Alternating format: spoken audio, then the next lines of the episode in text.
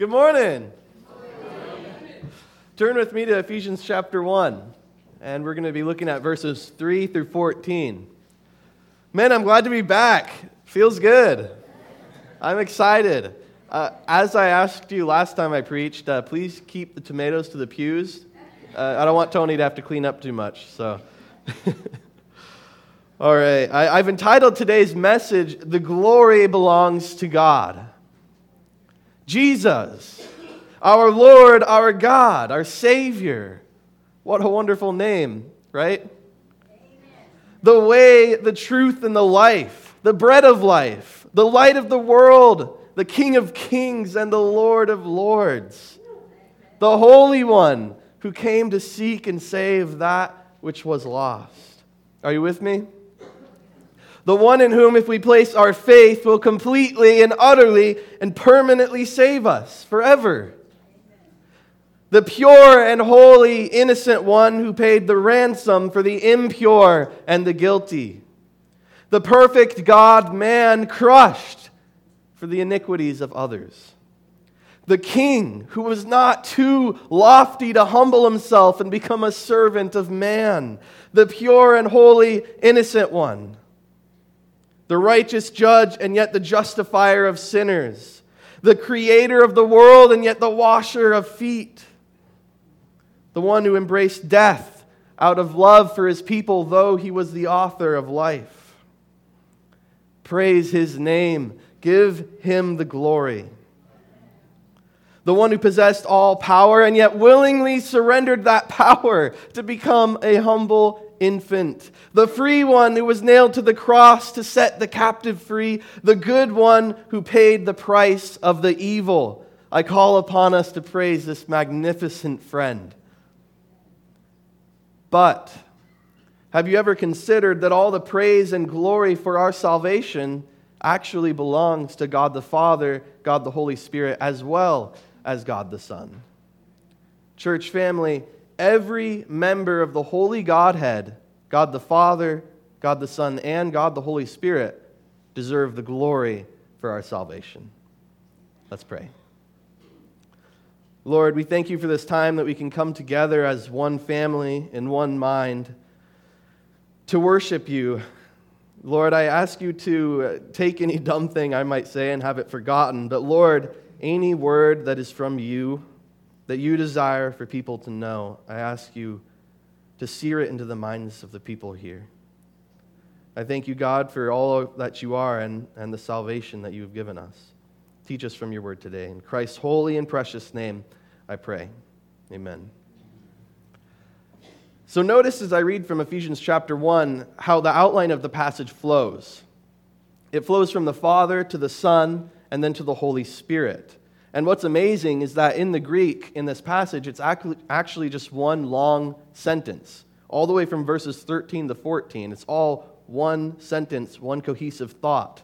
And the reason it's written that way is to illustrate the triune work of God in our salvation and how they work together to accomplish that goal. So, reading now, starting in verse 3, we see the text start with the Father. It says, Blessed be the God and Father of our Lord Jesus Christ, who has blessed us with every spiritual blessing in the heavenly places in Christ, just as he chose us in him before the foundation of the world, that we would be holy and blameless before him. In love, he predestined us to adoption as sons through Jesus Christ to himself according to the kind intention of his will, to the praise of the glory of his grace, which he freely bestowed upon us in the beloved. Secondly, it flows into the Son, starting in verse 7. In him we have redemption through his blood, the forgiveness of our trespasses, according to the riches of his grace, which he lavished on us. In all wisdom and insight, he made known to us the mystery of his will according to his kind intention, which he purposed in him, with a view to an administration suitable to the fullness of times, that is, the summing up of all things in Christ, things in heaven and things on earth. In him also we have obtained an inheritance having been predestined according to his purpose, who works all things after the counsel of his will, to the end that we who were first to hope in Christ would be to the praise of his glory. And then finally, it flows into the Holy Spirit, starting at verse 11. In him you also, after listening to the message of truth, the gospel of your salvation, having also believed, you were sealed in him with the Holy Spirit of promise who was given as a pledge of our inheritance with a view to the redemption of God's own possession to the praise of his glory. Church family, there's a, a, lot of ways that I could say this, but what's from my heart and what I want to proclaim from the rooftops, maybe I should climb into the bell tower, is that when it comes to our eternal salvation, all the glory belongs to God in his entirety because God, in his entirety, saturates every aspect of our salvation. God the Father, God the Son, and God the Holy Spirit, the one in three, the three in one. Amen? Amen? So, first, let's look at verses 3 through 6 and discover what God the Father has done in salvation for you and for me. Skipping verse 3 for a moment, and I have a reason, we'll get back to it. But first, let's look at verses 4 and 5 notice that God the Father, before he created the world, had already chosen us. Looking at those verses again quickly, they say, just as he chose us in him before the foundation of the world, that we would be holy and blameless before him. In love, he predestined us to adoption as sons through Jesus Christ to himself, according to the kind intention of his will. Ponder this. God has forever known his children. Think about it. If God is all knowing and eternal, which he is, amen, that means what? If God is eternally all knowing, that means there has not been one moment from eternity past to eternity future that God has not known you and loved you. Isn't that beautiful? God's love for you, child of God, has a depth and length beyond time itself. Forever has his heartfelt, affectionate love been tightly woven around your soul. Like a mother holding her infant in her arms, or a father having his child in his loving embrace, so our souls have been embraced by the love of our Father for eternity. You who doubt God's love for you, you who question if his love withers or wavers, let your heart come to peace with this promise of the Lord. His love has not withered or wavered for one moment since before the beginning. For every moment in which God has existed in eternity, he has known you and he has loved you. At the end of verse 4, it says that in love he predestined us to adoption. So that means before your soul was formed, before your decision in Christ was made, His love was already poured out over you. His love was already being lavished upon you before you even entered your mother's womb. It's mind boggling, isn't it? Notice something else amazing about these verses. When the Father predestined us to be holy and blameless, He also determined we would be His children his sons and his daughters. The father could have kept this as a master servant type of relationship, couldn't he have? He could have kept us as the peasants and him as the king, but no. It says that he decided we'd be his children. What a God. He didn't just want servants and slaves, he didn't desire to just purify us to be his subordinates. Rather, out of his kindness, love, and eternal affection, he chose us to be his children. It's amazing. And now back up to verse 3. In verse 3, we see that God has blessed us with every spiritual blessing. Let's read it. It says, Blessed be the God and Father of our Lord Jesus Christ, who has blessed us with every spiritual blessing in the heavenly places in Christ. Think about that. It's such a blessing to be forever known by God, isn't it? I mean, what a blessing it is to be called his child, to have the author of the universe desire us with such a heart of love and affection. What better blessing could we ask for than the sacred favor of the most supreme being that there is? But the blessings don't stop there. God showers us with every spiritual blessing. And I believe this means that He has given us who believe in Jesus every possible thing we could ever need as His children to succeed. Our Heavenly Father deserves so much praise and glory for His grace, which I believe that Paul points this out in verse 6. Let's move down there and read it again. It says, To the praise of the glory of His grace, which He freely bestowed upon us in the Beloved. In the last part of this section describing the Father's role in salvation, we see here in verse 6 that God's grace was freely bestowed upon us in the Beloved. That means it was not out of compulsion or guilt that God predestined us and gave us these spiritual blessings. It was not because he felt like he had to, it was freely from the heart of love of our Father according to his kind intention.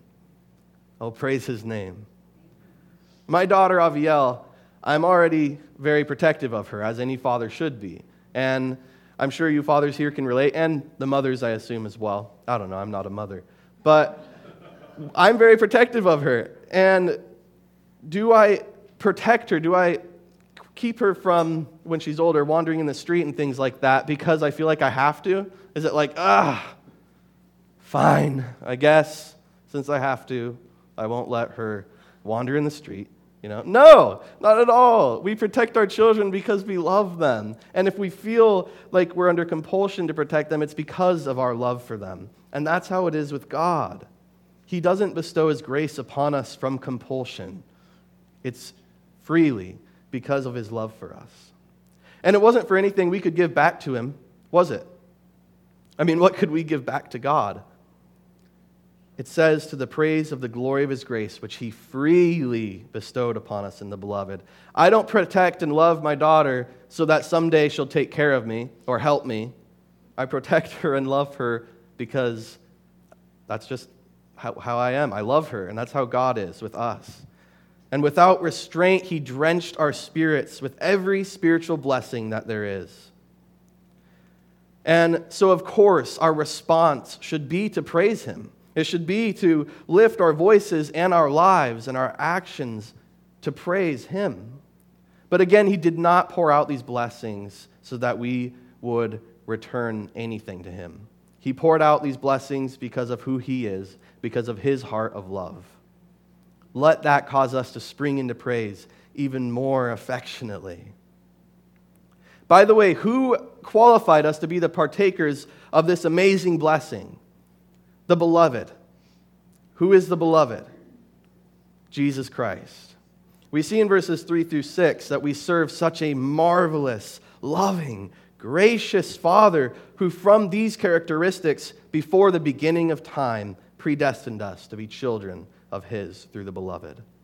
Which brings us to the next section of this scripture, continuing to verses 7 through 12. Let us consider, secondly, what God the Son has done for us in salvation. It says in verse 7 In him we have, through his blood, the forgiveness of our trespasses, according to the riches of his grace. So we see from this verse that God the Son redeemed us. Because were we in any such condition to receive such blessings from the Father? Did we deserve anything good coming down from heaven? I would argue not only were we not deserving, but it would have been against God's character to bless us in such ways apart from the blood of Christ. The condition we were in before we were saved was completely and utterly undeserving of any good thing. And still, the only reason we deserve heaven now is because Christ earned it for us. It's not because of anything we can do. The Bible's clear. Before we were saved by Jesus, we were entirely evil. Every thought and intention and desire boiled down to an evil heart. Sin corrupted us to such an extreme extent that we were unable to even do one righteous act because no matter what, our motives would be tainted by evil. Romans 3 10 through 18 says this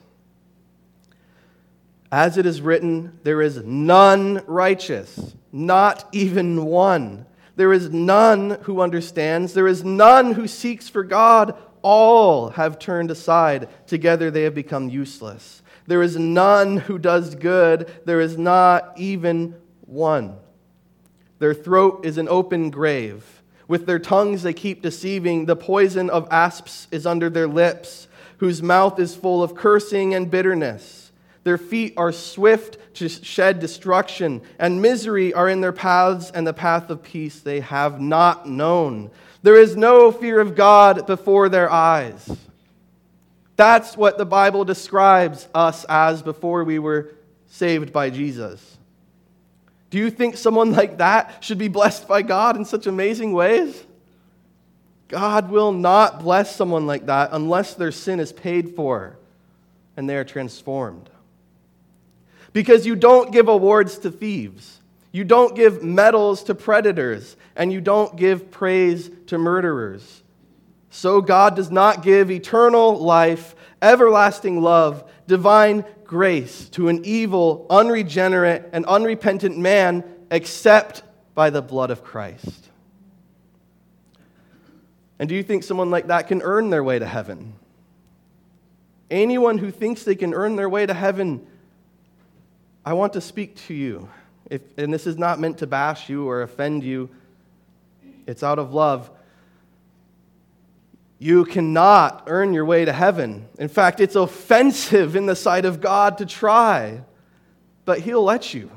He'll let you try to climb that rope of sand. He'll let you try to leap over the 10 million mile high walls. He'll let you try to claw your way through the unbreakable barrier between you and Him, but it's not what He wants for you. It's not what He asks. And He promises you one thing. If you do not repent, you will perish in your sins, in your futile efforts. You will perish under the all consuming weight of your sins. But it's not what He wants. The Bible says that God wishes for all to come to repentance. But it's true that every attempt and striving and bid to earn your way through the pearly gates will not only be denied, but they'll be counted against you. Because what's worse for someone that's $10 million in debt? What's worse? Humbly declaring bankruptcy or dropping pencil shavings at the feet of your debtor, declaring it should be enough to pay off your debt? Your righteous acts and my righteous acts are but pencil shavings in the sight of God. Isaiah 64 6 says, But we are all as an unclean thing, and all our righteousness are as filthy rags. All we do fade as a leaf, and our iniquities, like the wind, have taken us away.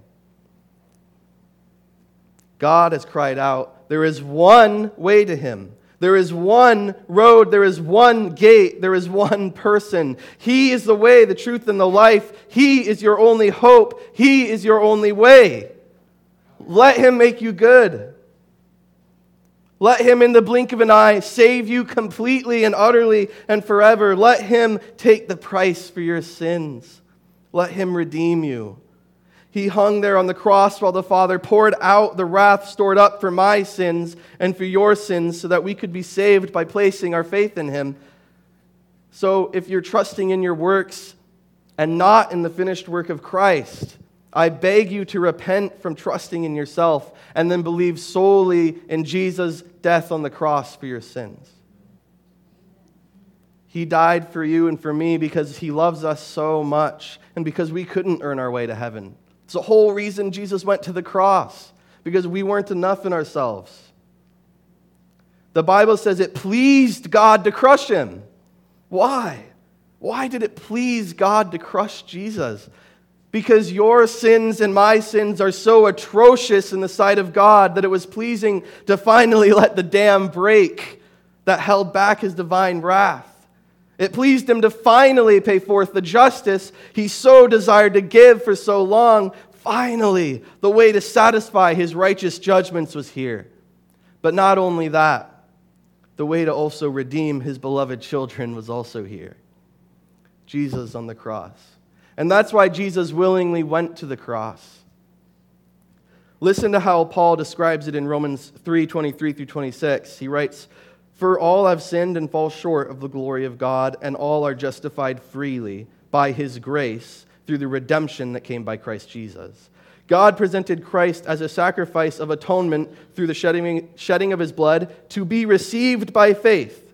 He did this to demonstrate his righteousness. And now listen to this it says, Because in his forbearance he left the sins committed beforehand unpunished, he did this to demonstrate his righteousness at the present time, so as to be both just and the one who justifies the one who has faith in Jesus. Jesus on the cross is God's perfect justice and God's perfect love coming together in perfect harmony. And for those who believe in Jesus, he saves. He delivers them from the power of their sins, and they are free to have good intentions, good desires from a changed heart with a destiny for heaven. Romans 8 2 says that Jesus has set us free from the law of sin and death. So, you who doubt God's love for you, did he not prove his love enough? Has he not done enough to satisfy your doubts? What more can he do than to offer his entire self, full payment for your sins, and adoption into his family? What more could he do? I beg you to accept his love, believe his love, and if you have not trusted in Christ, believe that he died on the cross for your sins and that he rose from the dead and be saved.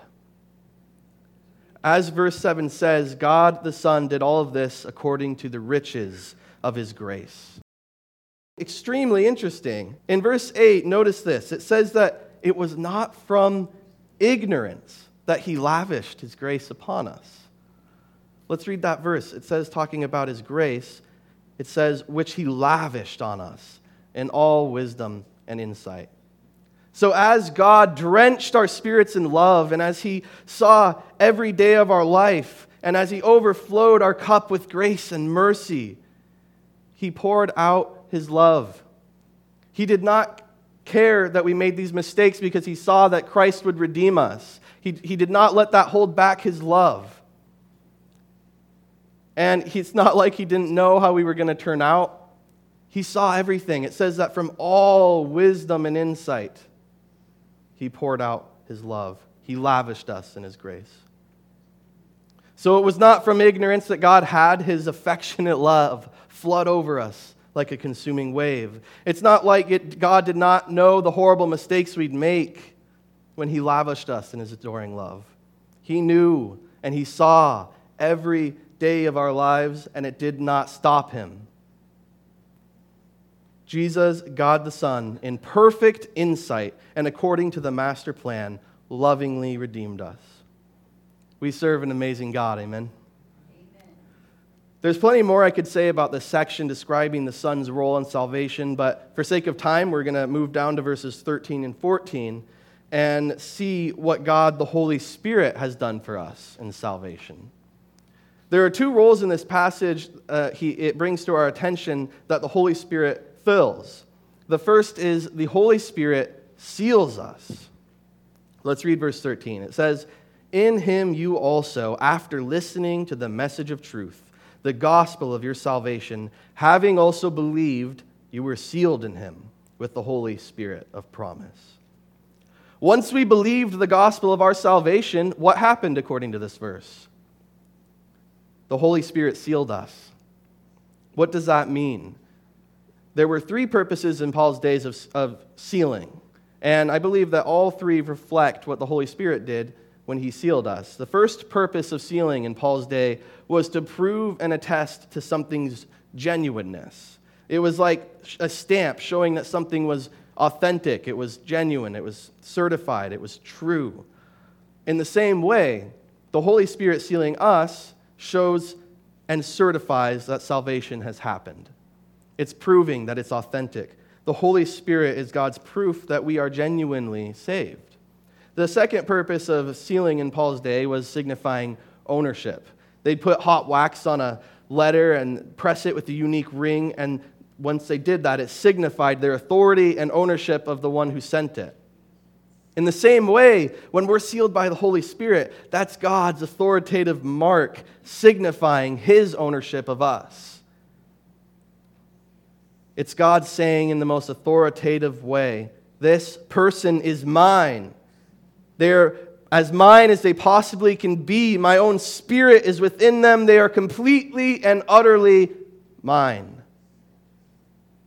The third purpose of sealing was to ensure security and safety. If someone powerful sealed a letter, that meant this letter was not to be opened until it reached its destination. That seal was a very powerful mark, ensuring that letter's safety until its arrival. In the same way, God sealing us in the Holy Spirit is God's mark ensuring our safety until we reach our destination, which in verse 14 tells us that our destination is the redemption of God's own possession. So if you have believed in Jesus for the salvation of your soul, the Holy Spirit is in you, attesting to that fact and that you are genuinely saved and that you are owned by God and that you are safe and secure until you reach the destination. What's the overall takeaway of this? It's that we who have the Holy Spirit are genuinely owned and protected by God. No, you cannot lose your salvation. You are sealed by the Holy Spirit. You cannot undo all the work the Holy Spirit did the moment you were saved. That would kind of defeat the entire purpose of the Holy Spirit sealing us, wouldn't it? You cannot take the Holy Spirit out of yourself. If you've truly believed in Jesus, that God the Son died on the cross for your sins and that he rose from the dead, you are secure and you should rest in that fact. The sealing of the Holy Spirit is not a process that happens and then unhappens and then rehappens every time we have doubts or that we sin. We are sealed, and that's the end of it. Your destiny and your eternity is safe if you have believed in Jesus. I read something online the other day that made me chuckle. Someone was asking if they could lose eternal life. And someone commented, That, that depends. Can you have eternal life for 15 minutes? It, it just goes to show that it, the term eternal life would be quite meaningless if you could lose it, wouldn't it? Because eternal life means never ending life. How can something be never ending if it ends? It means everlasting life. How can something be forever lasting if it doesn't last? Eternal life is eternal, it is everlasting. Once you have it, it never ends. You can and should rest secure if you have truly believed in Jesus. John writes to this point in 1 John 5:13. He writes, "I write these things to you who believe in the name of the Son of God, that you may know that you have eternal life." John wanted those believers to be sure of their salvation if they believed in Jesus. God wants us to be sure of our salvation if we believe in Jesus. Moving now to verse 14, we see the second role that he fills is that he is the pledge of our inheritance. Let's read verse 14. It says, Who is given as a pledge of our inheritance with a view to the redemption of God's own possession to the praise of his glory. God's making an extremely, extremely powerful promise here. I've seen this security measure before. I'm not sure if you have, where someone ate a big fancy meal at a restaurant and then they, they forgot their wallet, so they didn't have a way to pay for it. And so what they did is they'd leave a, something very valuable of theirs, like their watch or their ID, their wedding ring, something like that, so that the restaurant can rest assured that that person will come back with payment for their meal. I think I did this when I was a kid with my shoe. I would left it at a friend's house so that he knew I'd come back and give him like, the video game I had from him or something like that. God did this on a whole other level. He didn't just leave us with something valuable, He left us with someone, someone beyond value beyond priceless. He left us with the Holy Spirit as our pledge of inheritance, as a pledge that we who are saved will spend eternity with Him. I don't believe there's a stronger promise that God could have made than to gift us His own Spirit as a pledge that we are His forever, that we are secure in our inheritance of being with Him for eternity. Yet people still doubt their salvation after truly believing in Christ, and it's insane. But I understand, because sometimes doubt comes knocking in my door too. But, church family, God has given us a promise, more sure than anything else. He's put his own spirit on the line, one of the members of the Trinity, to prove that he is serious about making us his own. Let's believe him.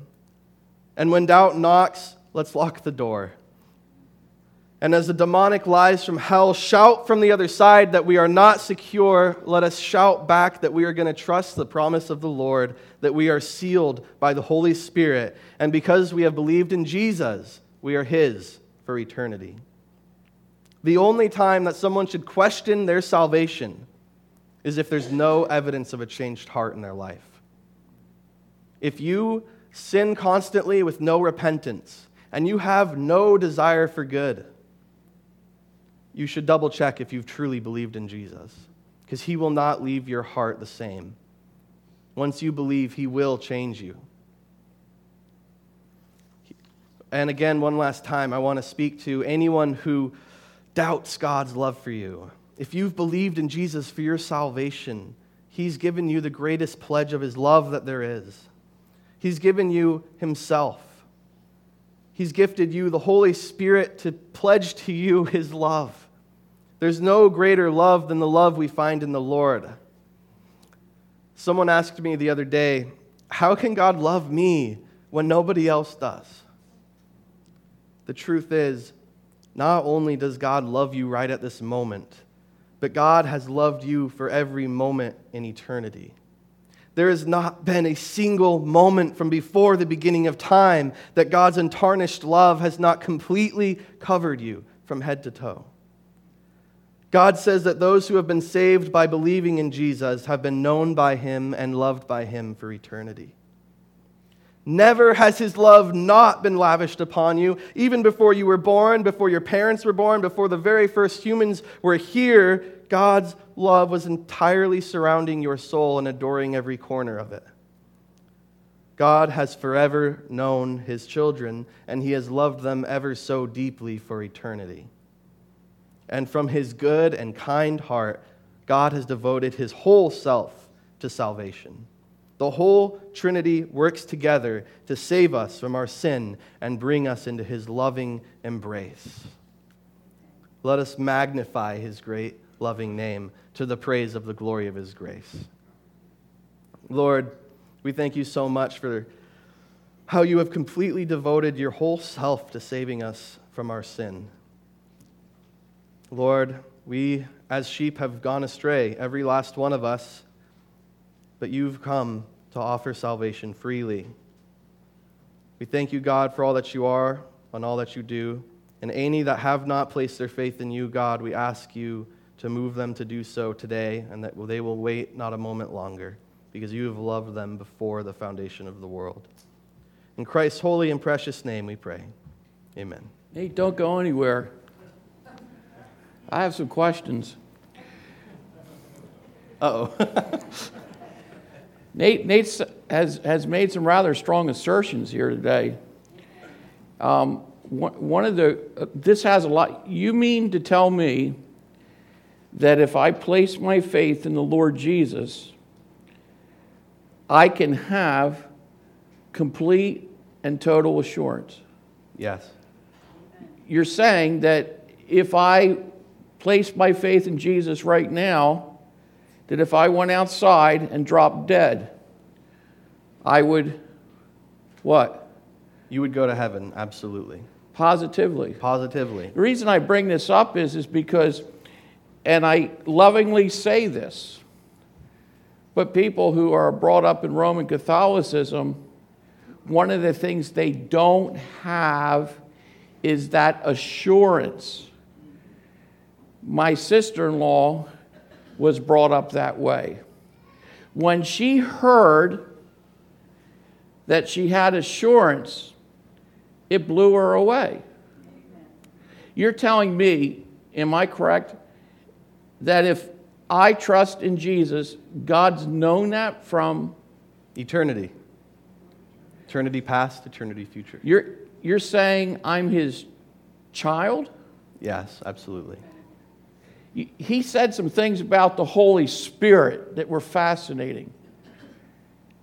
We're sealed?